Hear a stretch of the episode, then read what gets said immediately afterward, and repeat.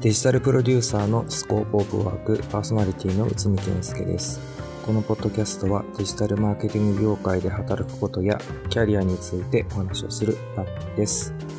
今日はデジタルプロデューサーに必要なスキルの一つをご紹介したいなというふうに思います。僕の意見なんですけれど、このスキルはもう本当にデジタルプロデューサーになる、まあデジタルマーケターになるレベル1、まあ、初日から必要だなというふうに思いますし、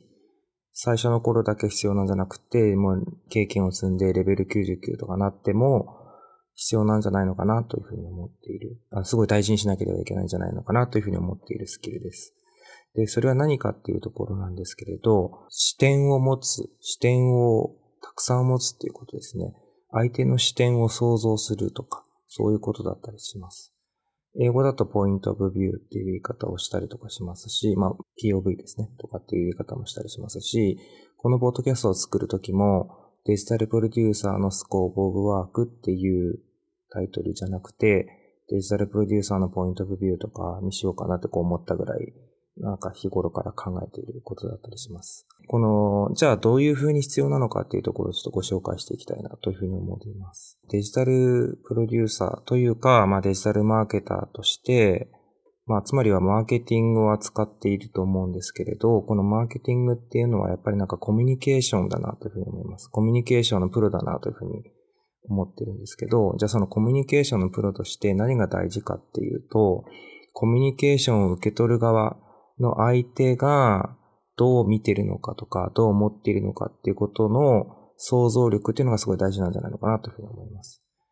そう考えたときに、じゃあそのマーケティング視点でどういうふうにこう大事なのかなっていうふうにこう考えたときに、例えばその生活者とかですね、またもしくは買ってもらおうと思ってる人に、どういう視点で見られたいのかとか、どういうふうに思われたいのかっていうことを想像できるっていう力はすごい大事なのかなというふうに思います。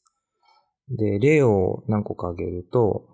一つは、あの、僕がショッパーマーケティングをこうちょっとだけ勉強したというか、まあ本読んだ程度なんですけど、読んでた時に、そのショッパーマーケティングの有名人にパコ・アンダーヒルっていう人がいて、まああの、僕が読んだ本はなぜこの店で買ってしまうのかっていう本なんですけれど、その中でも、そのパコ・アンダーヒルさんって結構なんか、あ、お会いしたことはないんですけれど、すごい背の高い大きな方で、で、なんかその、必ずその売り場というか買い場を必ず見て、まあ分析したりして研究している方だそうですね。その本の中でも書いてあったんですけど、じゃあ例えばなんかその子供のおもちゃとか子供に買ってもらいたいものを売るとき、そこのその店頭作りです。売り場作りですね。っていうところで、その、そのすごい大きいそのパコさんが、こう、わ、なんていうかな、わざわざこうちゃんと子供の目線になるために、ちゃんとその地べたに座ってとかしゃがんでとかして、子供から見たらその売り場がどう見えているのかとかっていうのを必ず確認するみたいな、あの、エピソードが書いてあったりして、まあ、その時すごいなるほどなってこう思ったりしたんですね。でもそれも一つのこう、買ってもらう人の視線を、それはなんか物理的な視点ですけれど、まあそれをこうちゃんと見てる人なんだなっていうのをすごいこう思った印象があります。でもう一つはですね、以前、某北欧の家具屋さんですね。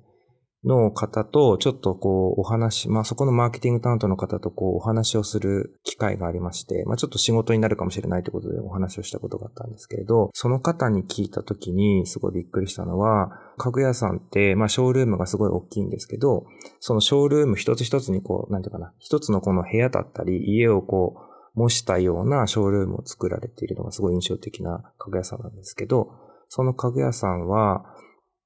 あの、なんていうんですかね、こう一つ一つその部屋にどんな人が住んでいるのかっていうペルソナですね。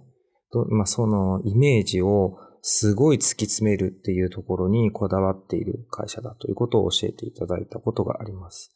なんか純粋にお父さんとお母さんと男の子とかなんかそういうことではなくて、もうお父さんは何歳でどういう仕事をしていて、どんな趣味があって、で、なんか日々どんなことをしていて、日曜日をどんなことをしていてとか、なんかその友達はどういう人と、まあ、付き合いがあってとかっていうところまで、まあ多分、そこまでも、もしかしたらもっと、こう細かく、こうペルソナをこうちゃんと作っていくってことですね。子供はなんかどういうことに興味があって、なんかどのぐらい一日にテレビを見て小学校に行ってるのか行ってないのかとか、なんかそれによってもそのショールームの、まあ、子供部屋だったりっていうところが、なんかその、変わってくるであろうということで、非常にそこを突き詰めて、突き詰めて突き詰めてそこで初めてショールームをこう組み立てていくっていうことをされているっていうところですね。それも一つに、こう、そのお客さんになり得る人の視線、視点、こう見えてほしいっていうことをすごい突き詰めている証拠なのかなというふうに思ったりしています。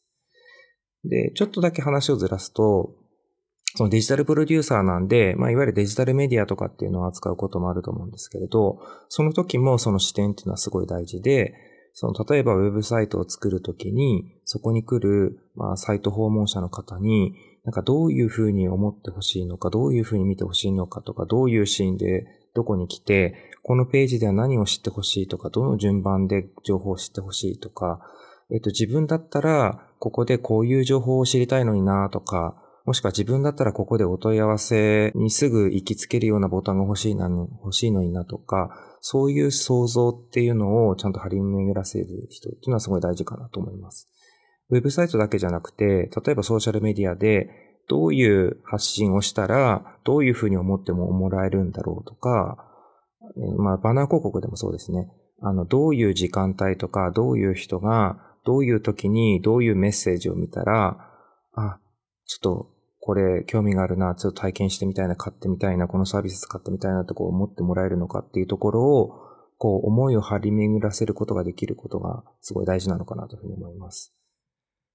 というのが、まず一つそのマーケティング視点ですね。もう一つは、そのデジタルプロデューサーとして、例えばそのクライアント、まあお客さんに提案したりするときに、そのお客さんにどう思ってほしいのかっていう、なんか自分がこう実際にサービスをまあ提供したりするときの、まに関わるその視点、相手の視点とかっていうのもすごい大事だなというふうに思います。で、これはあの以前のあの回でもちょっとお伝えしたことではあるんですけど、例えばその企画書を作るにしても、その企画書で相手に何を知ってほしいとか、どう思ってほしいのかとかっていうところを突き詰めて、その逆算で作っていかなきゃいけないなというふうに思うんですね。で、その提案する相手相手のポジションによってやっぱり結構視点は違うなというふうに思っていて、例えばその会社の社長さんにご提案するときの内容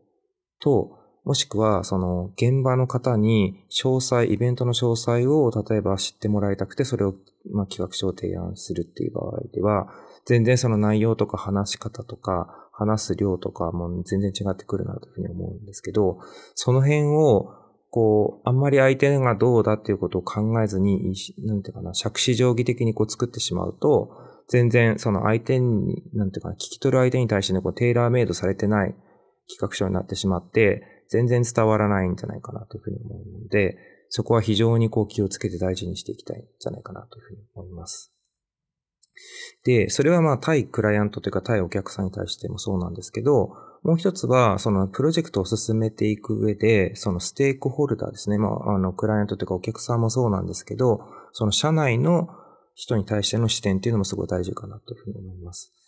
あの例えば、なんかその、何ですかね、ウェブサイトを作ったりするときに、プログラマーの方と一緒に仕事したり、コピーライターの方と一緒に仕事したりすると思うんですけど、その時に、そのプロジェクトに関わっているときに、彼らは、このプロジェクトに対してどう思ってるんだろうとか、なんかもしかしたら、なんか僕が、なんか何かをこう情報を渡さなきゃいけないのに、ずっと時間をかけて渡せてなくて、コピーライターの人は早く情報をくれないのかなとかっていうふうにこう思ってないかとかですね。なんか、あとはなんかこういうところを、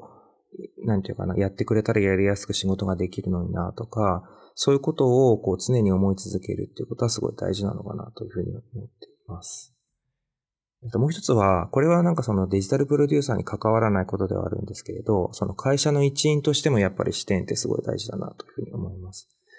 なんかその自分がアクションをするとか、目標を立てたりするときに、それを、例えばその上司の人はどう思うんだろうとか、上司の人はどうして欲しいと思ってるんだろうなとか、もしかしたら上司の上司の人はどう思ってるんだろうとかっていうこともあったりします。例えばなんか上司の人に、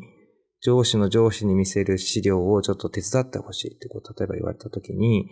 じゃあ、なんか上司がどう思うかもそうなんですけど、その上司の上司がその資料をもらって見たときに、ああ、そうなんだなってこうちゃんと納得感が得られるような資料を作るってどうしたらいいんだろうとかってことを、こう、例えば突き詰めて考えたりとか、自分はこう思ったんだけどっていうことを、例えばその上司の方とすり合わせて、そうだね、上司の上司の人ときっとこれを見たいだろうねとかっていうところをちゃんと、こう、なんていうかな、想像して作っていくってこともすごい大事だし、もしくはその会社の一員として活動するときに、例えば社長だったらどういう目線で見るんだろうとか、そういうところも、まあその毎日毎日思いつくことではないと思うんですけれど、まああの、たまにですね、思い出して、なんかその会社としてどうするべきなんだろう。自分が社長だったらこういうふうに動けばいいんじゃないのかなとかっていうふうに、こう想像を巡らせておく、まあ努力だったり、なんかそういうスキルっていうのはすごい大事なんじゃないのかなというふうに思います。なので、えっ、ー、と、まあいろいろとこうつらつらお伝えしてしまったんですけれど、